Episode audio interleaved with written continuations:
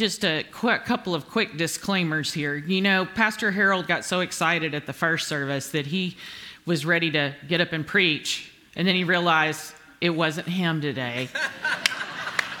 and I told him he could glad, would be glad for him to preach. I'm sure he would do just fine with Mother's Day um, without anything prepared, but instead he asked me, and I get the privilege of preaching today. However, I'm just going to disclaim I am not a mother.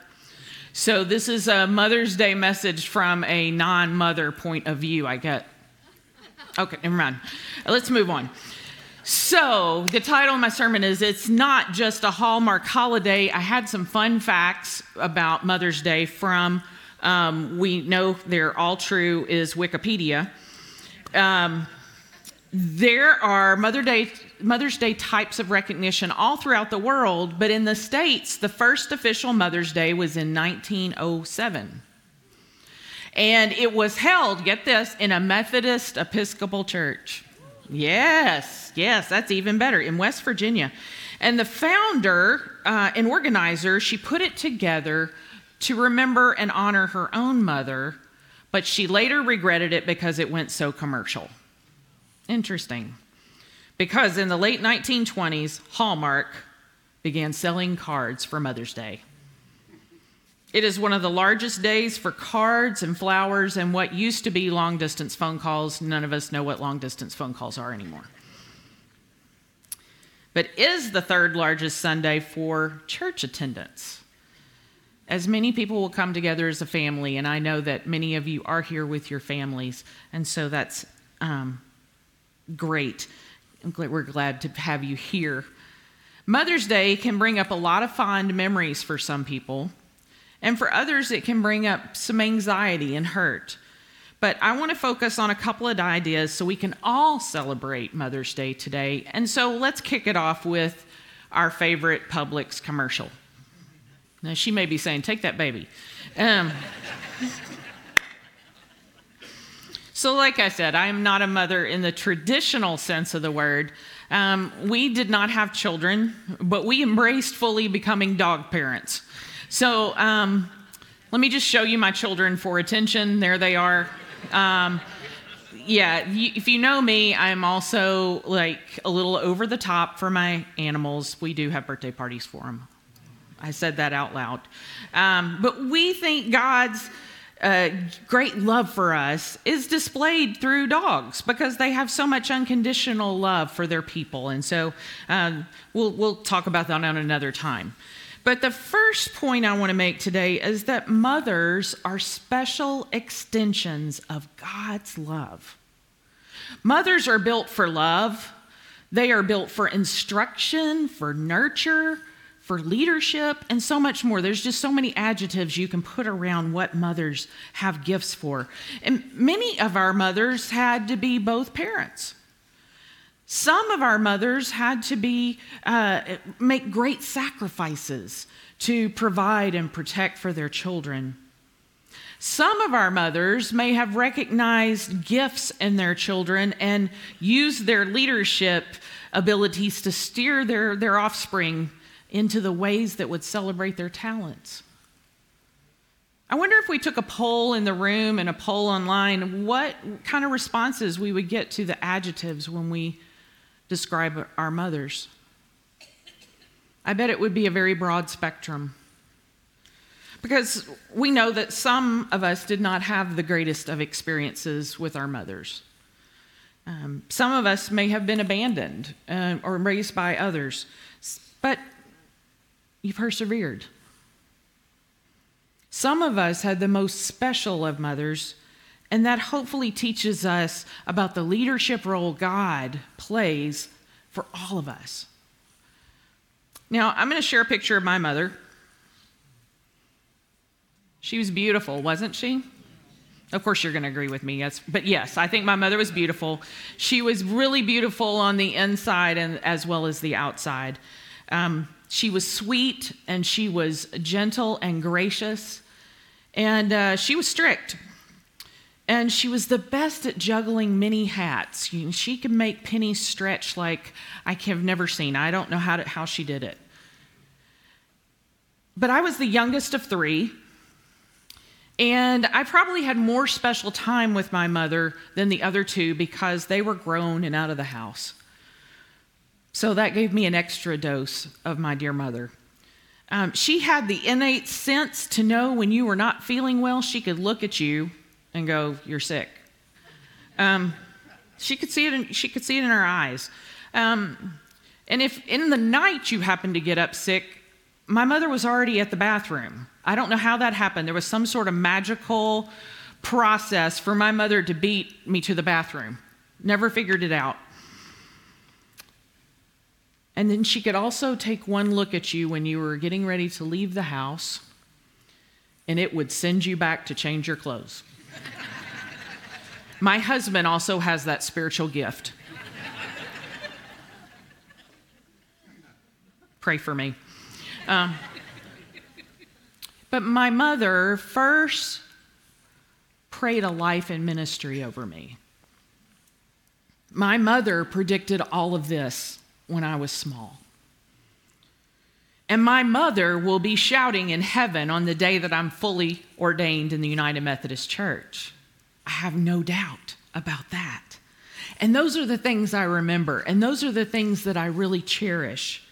I could talk about my mother all day long because I hear her voice in my head pretty often. Sometimes I see her eyes through Sean.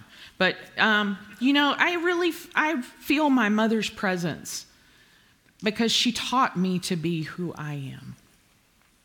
So, my first point is Mothers are special extensions of God's love. Second point is there are many mothers in a non traditional role. In my own life, I have been influenced and led and nurtured and loved by many mother roles. They were not my own mother, but they were people who cared enough for me to be present. I met one such couple right around the time we got married. They are the parents of my very best friend. They live in Mississippi. And my mother had passed away. And she said, I will be your fill in mother. When you need me, I will be your mother. She has loved and encouraged me with great blessings and great joy. That I'll show you a picture of them. Another such person that has been a great mentor and a teacher to me in, in my own life is Pastor Marilyn Annell. And um, she, many of you know Pastor Marilyn. She took a person who was broken and worn out in September of 2014, a person with zero, and I mean big fat zero, inclination to care ministry, one who felt like a burden and she loved me through all of the struggles of trying to come into my true self in ministry. She, she loved me through the struggles of ordination, which is also another thing we could talk about at a later date. She is indeed a saint. And I'm so grateful to have her in my life. And there's countless others. There are countless other people who have mothered me. But while there, there wasn't an opportunity in my own life for children, God has blessed me with more than I can ever imagine. There are people in need of careful leadership, of nurture and love everywhere. For me, I was gifted with nieces and nephews who I love dearly. I also have a goddaughter who's amazing and very special. But everywhere Sean and I have moved with ministry, we connect with the young people. And some of you may have met our Trevor. And if you want to show, there's Trevor. Um, we came to his home church in Louisiana in 2003. He was a 13 year old, super smart young man going on 40. Quite frankly, he pretty much hated us from the time we got there he did you know he wasn't uh, prepared for change and that's what sean had been hired to do was to, to develop and create new worship now trevor was what we call a high capacity volunteer at 13 because he could run the sound he could run cameras he could run the screens he could do it all thankfully he did grow out of his dislike of us Uh, and eventually, he's been our son ever since. He was always at our house. That's what happens. They come to your house and they don't leave. he came to visit us often when we were in Arkansas, and the strangest of thing happened right after we moved here. He called and said, I'm interviewing for a job in Orlando at the NBC affiliate. Y'all may know WESH News. Um, and he has been there since that time. So I think God gave me a gift with that. He didn't leave for six months. He lived with us for six months. I will go ahead and say that. But regardless, he provided something that we both needed in our lives. And while he has parents, he has Sean and I as well. We have a daughter from that same youth group, Courtney, that lives in California.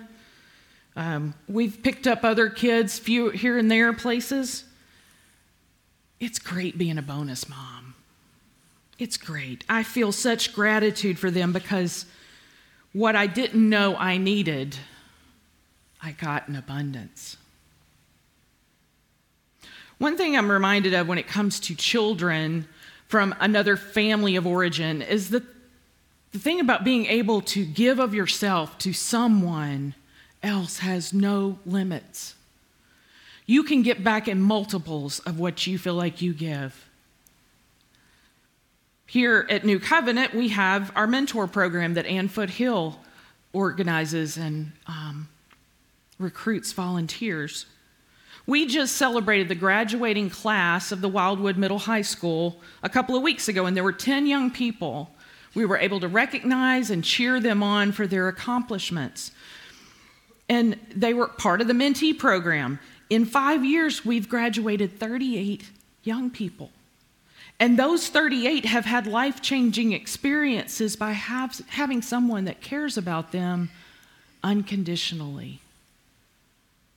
That is something huge, huge to celebrate. Because of those 38 kids, we don't know what their experience exactly was like, and we don't know what the mentors, how the mentors were changed. But I will be willing to bet they got it back tenfold and more. These 38 young people may not even realize the impact just yet that their mentor has had on them. But these 38 and the mentors have been forever changed by being a part of their lives. There are so many kids who need someone to encourage them, to check up on them, to see them truly for who they are and for who they can be. That, my friends, is love in action. That is the basis of what Jesus came to teach us and how we become part of the loving God and loving others. And that's what God has asked of us. And one of my favorite verses is Micah 6 8. He has told you, human one, what is good and what the Lord requires of you to do justice, to embrace faithful love, and walk humbly with your God. I love that verse so much. It's so plain. And by taking someone into your life that needs leadership and love, you are following God's requirements of us. If you're feeling the Holy Spirit tug on your heartstrings a bit, Maybe you're called to be a mentor for kids that need some extra love. I would encourage you to call Ann Foothill and let her know you want to know more, more about mothering someone in the love of God. That second point is there are many mothers in non traditional ways. My last point is our very great and wonderful God loves us with the characteristics of a mother. And I'm not talking about anything gender specific, I'm talking about how God has the ability to show God's great love through the lens of a mother. Let's talk through some of the scripture. In Deuteronomy 32, God cares for his people like an evil eagle hovering over her young. Psalm 22 God is concerned for his people like a midwife cares for the child she has delivered. Psalm 91 God will protect you with his pinions, and you will find refuge under his wings. His faithfulness is a protective shield. Isaiah 49 God will never forget his children like a mother will not forget her nursing child. Isaiah 66 God comforts his people like a nursing mother. In Hosea 13, God experiences the anger of a mother bear who's been robbed of her cubs. All of these responses from God are normal reactions from a mother's point of view for their young. God has all of the emotions of his created ones, even the outcasts, even the outsiders, the lost. And God's response to us in our life events, our struggles, our celebrations, even complete despair is what you would want from a human parent.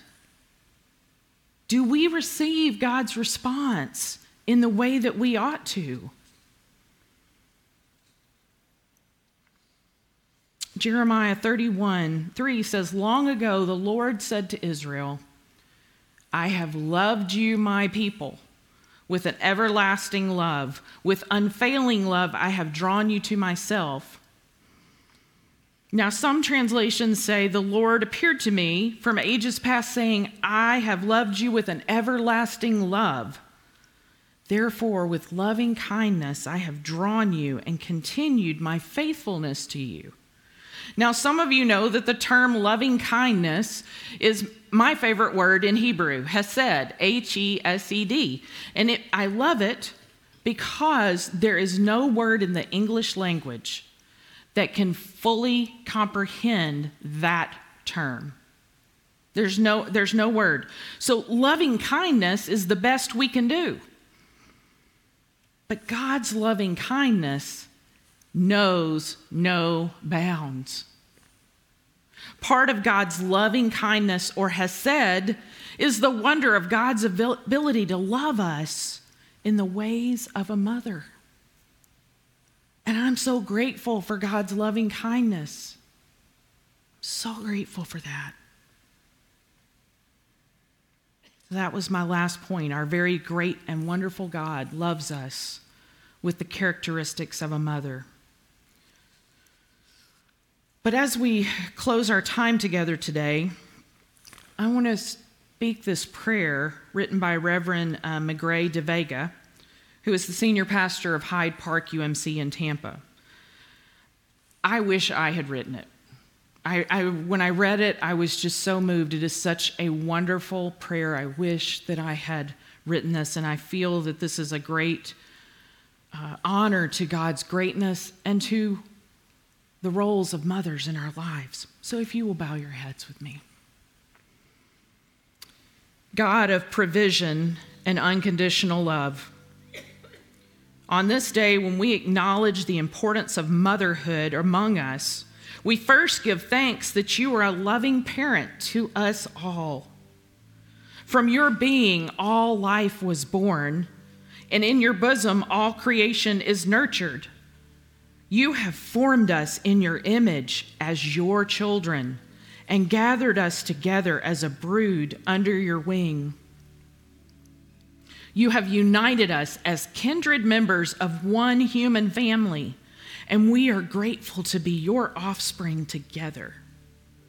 We celebrate your divine love reflected in human expressions of motherhood. We give you thanks for the mothers among us and ask that you strengthen them in their daily tasks. Give them wisdom in the lessons they teach, patience in the discipline they foster, and persistence in their promotion of decency and compassion, both by word and example. May they be given the honor and thanks they deserve, but do often do not receive. We thank you for all motherly figures grandmothers, aunts, sisters, wives, stepmothers, foster mothers, guardians, babysitters, teachers, healthcare providers, neighbors, friends, loved ones, and many others who practice self sacrifice and embody compassion to all who are privileged to be in their influence. Grant them vigor to carry on their work and the satisfaction that the holy privilege of their task affords. We acknowledge to you, O God, that even amid our grateful celebration, many have come with restless spirits, reluctant to name the difficulties this day. For some, this day brings sorrowful awareness of their own inability to conceive biological children. Draw your tender spirit near their feelings of self betrayal and grief and remind them that those who struggle with infertility have always shared a special place in your heart. We pray for those who have suffered miscarriages, those fatigued by fertility treatments, and those struggling through the process of adoption. May they remember that in your power and through your church, they can still leave a lasting legacy beyond themselves. For some, this day is marked by loneliness and grief as they spend this first Mother's Day as a widower, an orphan, or a parent who has lost a child. To those who today live in the wake of the death of a loved one, grant glimpses of the resurrection.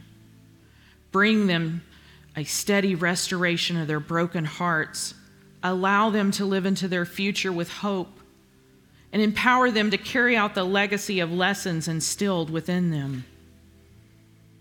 For some, this day is a day that surfaces ongoing tensions that exist within our personal relationships and family dynamics.